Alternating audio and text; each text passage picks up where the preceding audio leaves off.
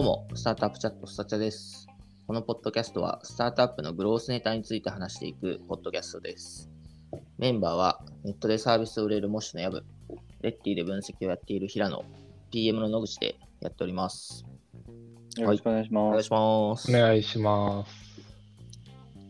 今回もリクエストをいただいてまして、はい、ちょっといくつかあるんですけど、似たテーマが2つあったので、ちょっとそちらをお話ししていくという感じでいければと思います。はい。はい。情報収集とか、プライベートと仕事の切り分けどうしてるかとか、そういったテーマなので、ちょっといければと思うんですけど、まず、そうですね、日々の情報収集をどう行っているか、意識しているポイントはあるかという話がありますと。で、この方は、ずっと日経新聞とツイッターとたまにニュースピックス、結構多方面でやられてますけど、でニュースや記事を見ているんですけど、スタートアップ界隈のイケてるビジネスマンの、方々、情報収集術が気になりますということなので、イケてるビジネスマンを代表してちょっとお答えいただければと思いますけどまず矢部君からいきますか。じゃあイケてる矢部さんから。僕ですかね。なんかこう、そうっすね、変遷はあって、なんか結構こう若い時は結構本読んでた自覚はありましたね。で、その最近はマジで本読まなくなってしまったというか、本当に年なんか10冊ぐらいって感じ。圧倒的に漫画の方が読んでますっていう感じでそう変わってるタイプ。で、情報収集自体はなんやろうな、なんかなんていうんですかね、結構こう特定のトピックス、日々の情報収集っていう意味で言うと結構本当ツイッターメインで、なんていうかな、こう見てる、こうフォローしてる人はなんかこう、海外の人も結構多いかなとは思うので、なんかそのあたりのなんか若干その意識してソースを変えてるところはありますね。いわゆるなんかこうスタートアップ、あっちのスタートアップ界隈の人とか、うちが領域近いクリエイターエコノミーのところとかは、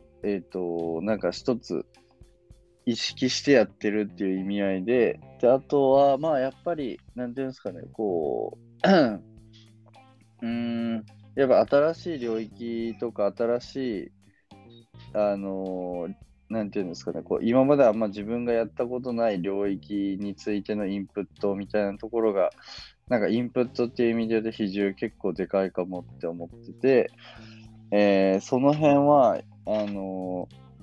やっぱなんていうんですかね、こう一つやっぱめちゃくちゃその専門家に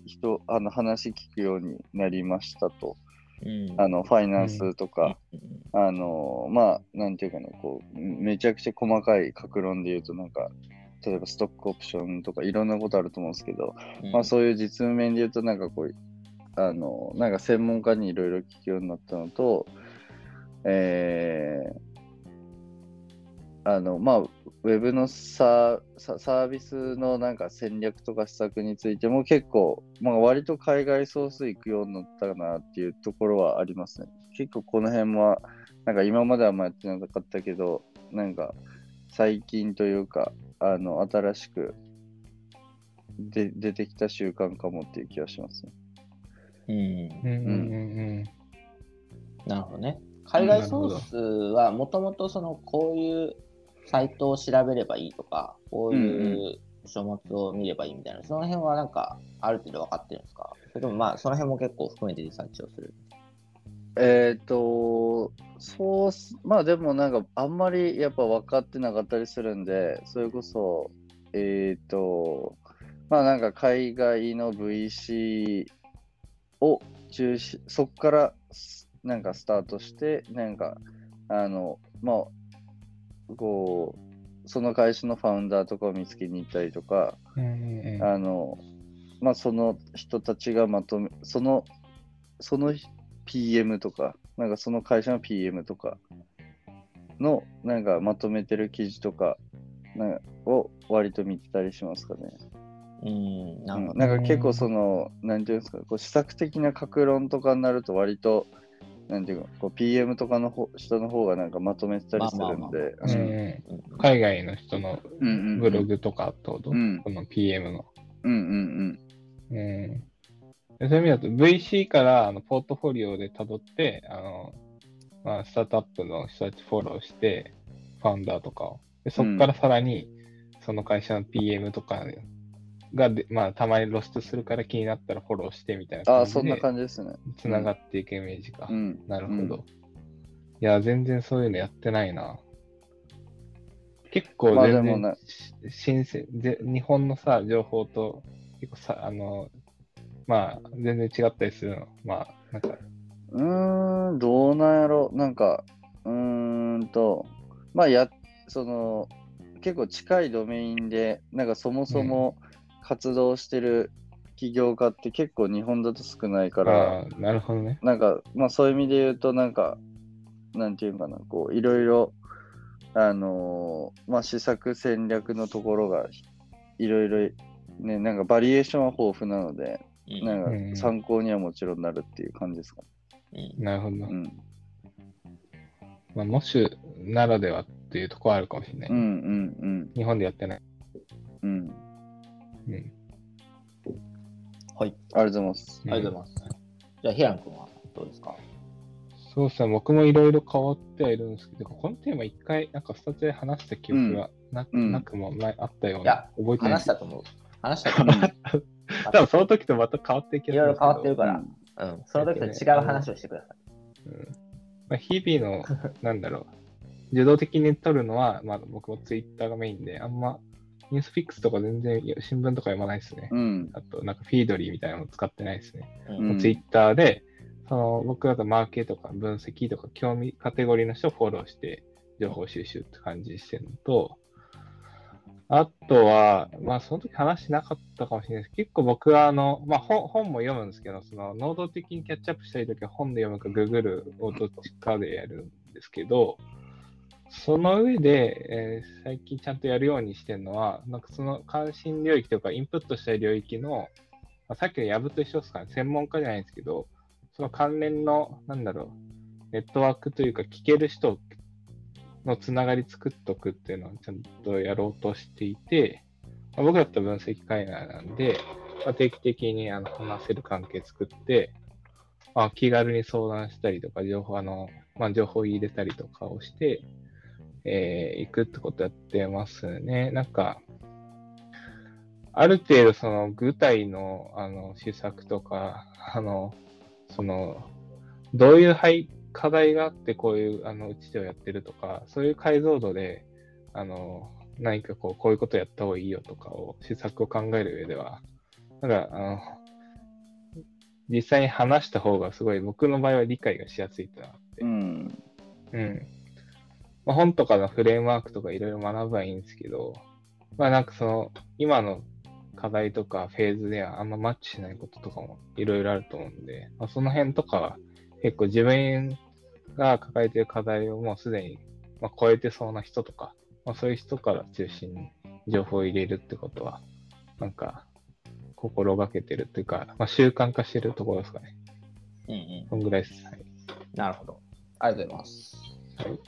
そうですね。ネットワーク系は大事ですね。僕も結構かなりそこは。野口さんもやってますね。いや僕のところは、僕はこれも前話したような気もするんですけど、昔はめっちゃ網羅的にやるみたいなタイプだったので、それこそフィードリー RSS にブリッジとテッククランチといろいろ入れて、もうそれをもう全部バーって上から見るみたいな、やってたんですけど、本当情報収集ってマジでキリがないので、ある程度今ここにフォーカスするって決めて、そこをやるみたいな感じなのかなと思ってますと。で、そうだな、昔だったらスタートアップの資金調達のプロダクトをバーって見てたりはしてたんですけど、その辺は気になったものだけ見るみたいな感じにしてるので、僕はツイッターのリストと、であとはChrome でタブ新しく開いたときにRSS フィードが自動で流れるようにしていて、そこで気になったやつだけ見て、なんかブリッジとか 36kr.jp ってなんか中国系のスタートアップのメディアとかなんかそういうのを入れてたまに見るのと、プロダクト系だとあれだな、スタタイの DB で、なんか時間があるときはバーってこう、なんか面白いなってこう探ったりするのはや。ヘビーユーザーの、うん、スタタイ DB がもう本当神です。すごい。で、あとはなんだろうな、まあ、日経新聞で株価の情報はなんか毎日見るようにしてて、株価の情報をなんか入れると、割となんかアメリカの金融経済でこうなってんだなとか、まあ、日本経済の例えばまあ今岸田さんの政策がどう受けてるのかとか、まあ、なんかそういうマクロ的なところがちょっとわかるので、そういうのを入れたりする。あと本は僕もそうですね、昔は結構多読してたんですけど、まあ、週に1冊ぐらい本当にいい、なんかエンパワードとか、なんかそうですね、プロダクトマネージメント系のやつなのか戦略系の本なのかとかをなんか本当に読んだりしますかね。あとはなんかその海外情報ソースも僕もそんなに終えてないですね。なんかまあ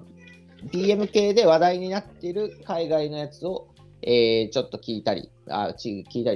りする。なんかスライドとかブログとか見に行ったりみたいな感じでしたりします。まあ知り合いから聞いたものしか見てなかったりはしますかね。なのでまあそうですね。なんか特に多分濃く追っているところで言うと。なんか PM 系とかですけど、やっぱりなんかまあ本で書いてあるやつ、なんか知り合いがおすすめしてるやつみたいなのを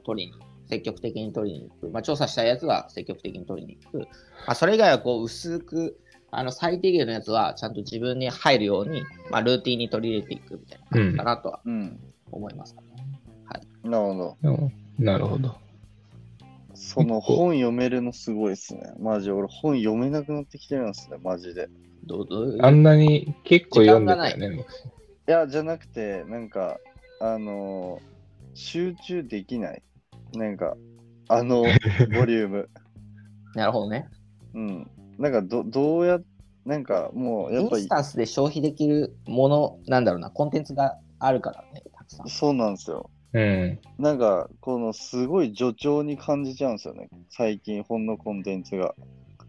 なんかもう要点だけ知りたくなるやつね。そうそう。なんかこう昔はなんかこう本のこう文脈というかね、そのね読んでる中で自分の思考が整理されるとか、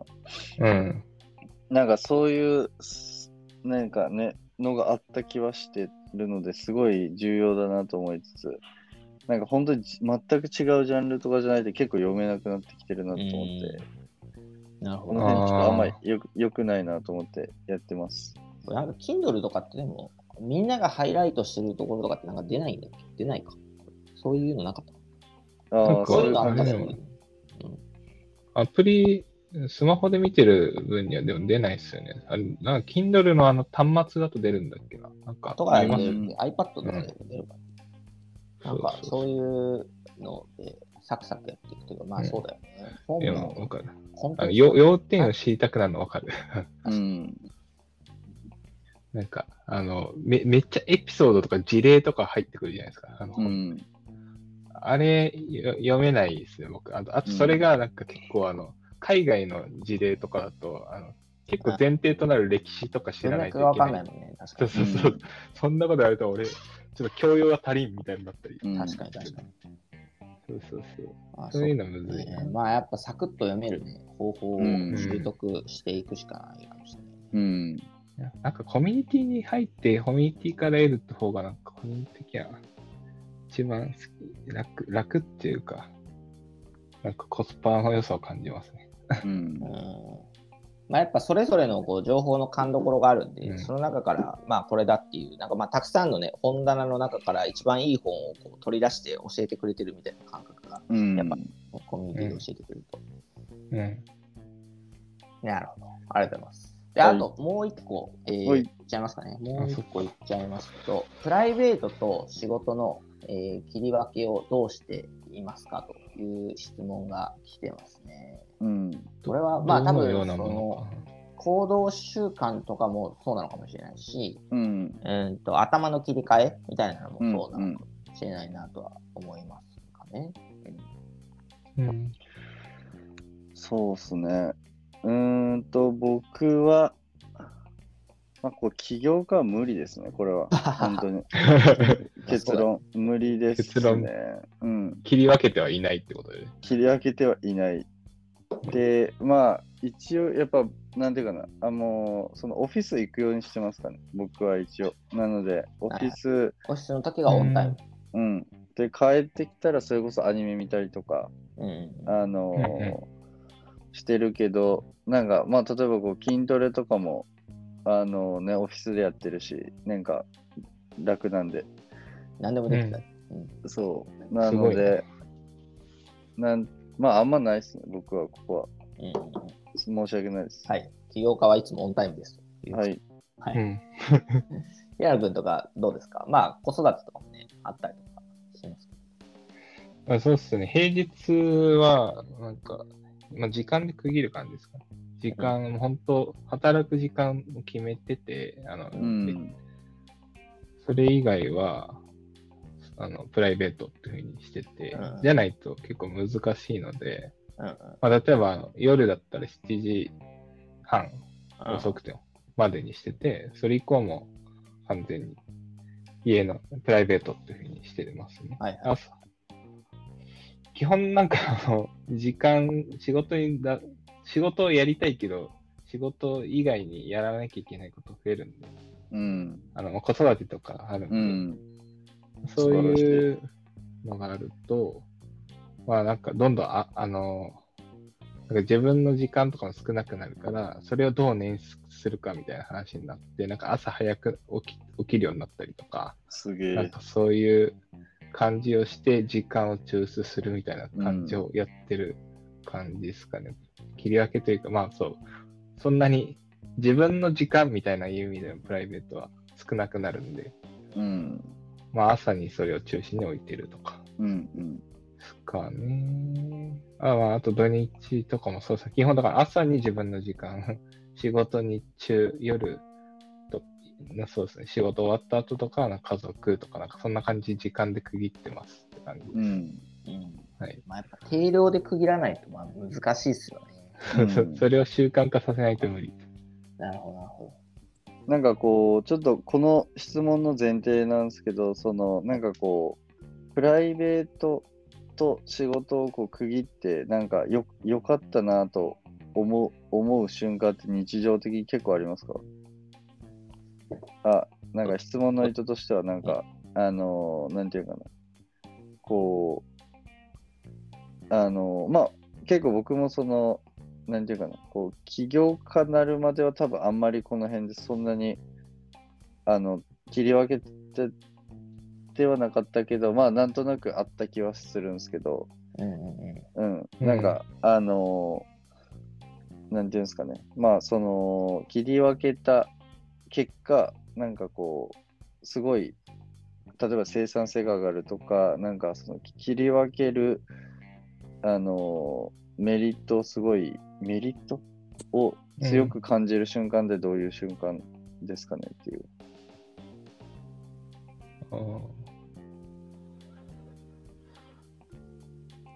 難しいですね。ちょっと僕もあんま切り分けるタイプじゃなかったんで。うん、ああ、なるほど。野口さんなんかその辺、確かに。野口さんその辺すげえ上手にやってるイメージあるんですけど。そうっすね。どうだろうな。なんか。まあ、昔はあんま切り分けられてなかった気がするけど、今は割と切り分けてる気は確かにします。なんか切り分けないと、そうだな、結構長く持たないなという気がしていて、なんかよっぽどそうですね、起業して、じゃあ最初の3年みたいな時とかで言うと、まあ、あとはなんか上場前の本当に今やばいみたいな時とかで言うと、なんか本当にもうめちゃくちゃこう全集中みたいな感じでいかないといけない気がするんですけど、なんか本当に体力的にもそうだし、なんか精神的思考のスッキリ度みたいなところで言っても、やっぱなんかもうずっとは結構持たないな、まあそれは仕事のこと考えちゃう瞬間もありますけど、積極的に休養することも大事だなとは思うんで、まあなんかもう今日は出かけるし全部休もうとか、なんかまあ今日は午前中は出かけて、まあちょっと遊ぶこと考えて、午後は、本読んだり情報収集しようかとか、割とメリハリをつけるようにはしてますかね。なるほど。なるほど。まあ、確かに。なるほど。なんか持たない。ロングタームでやっていく上では、ちゃんと MP を回復させてるみたいな感じですかね。そうですね。だからまあそれはなんか1週間の単位とかで言うと、ここで回復させてここでやってみたいな感じだし、だから僕の中で人生の中のタイミングで言うと、なんか今の2、3年は割となんかプライベートもいろいろ幅を広げるというか、なんかやりたいことはやって、また多分やれない時期は来るので、とか、まあ短い時間でやらないといけなくなるから、その時のために、質を上げておこうかとか、なんかまあそんな感じで考えてたりはしますかね。なるほど、なるほど。なんかなんだっけあれ。イノベーションオブライフって僕すごいクリステンセンが出してた本があって、それがすごい、好きだったんですけど、なんかそこになんかそもそもなぜなんていうこの仕事以外の時間を充実させる必要があるかっていうのが結構書かれていて、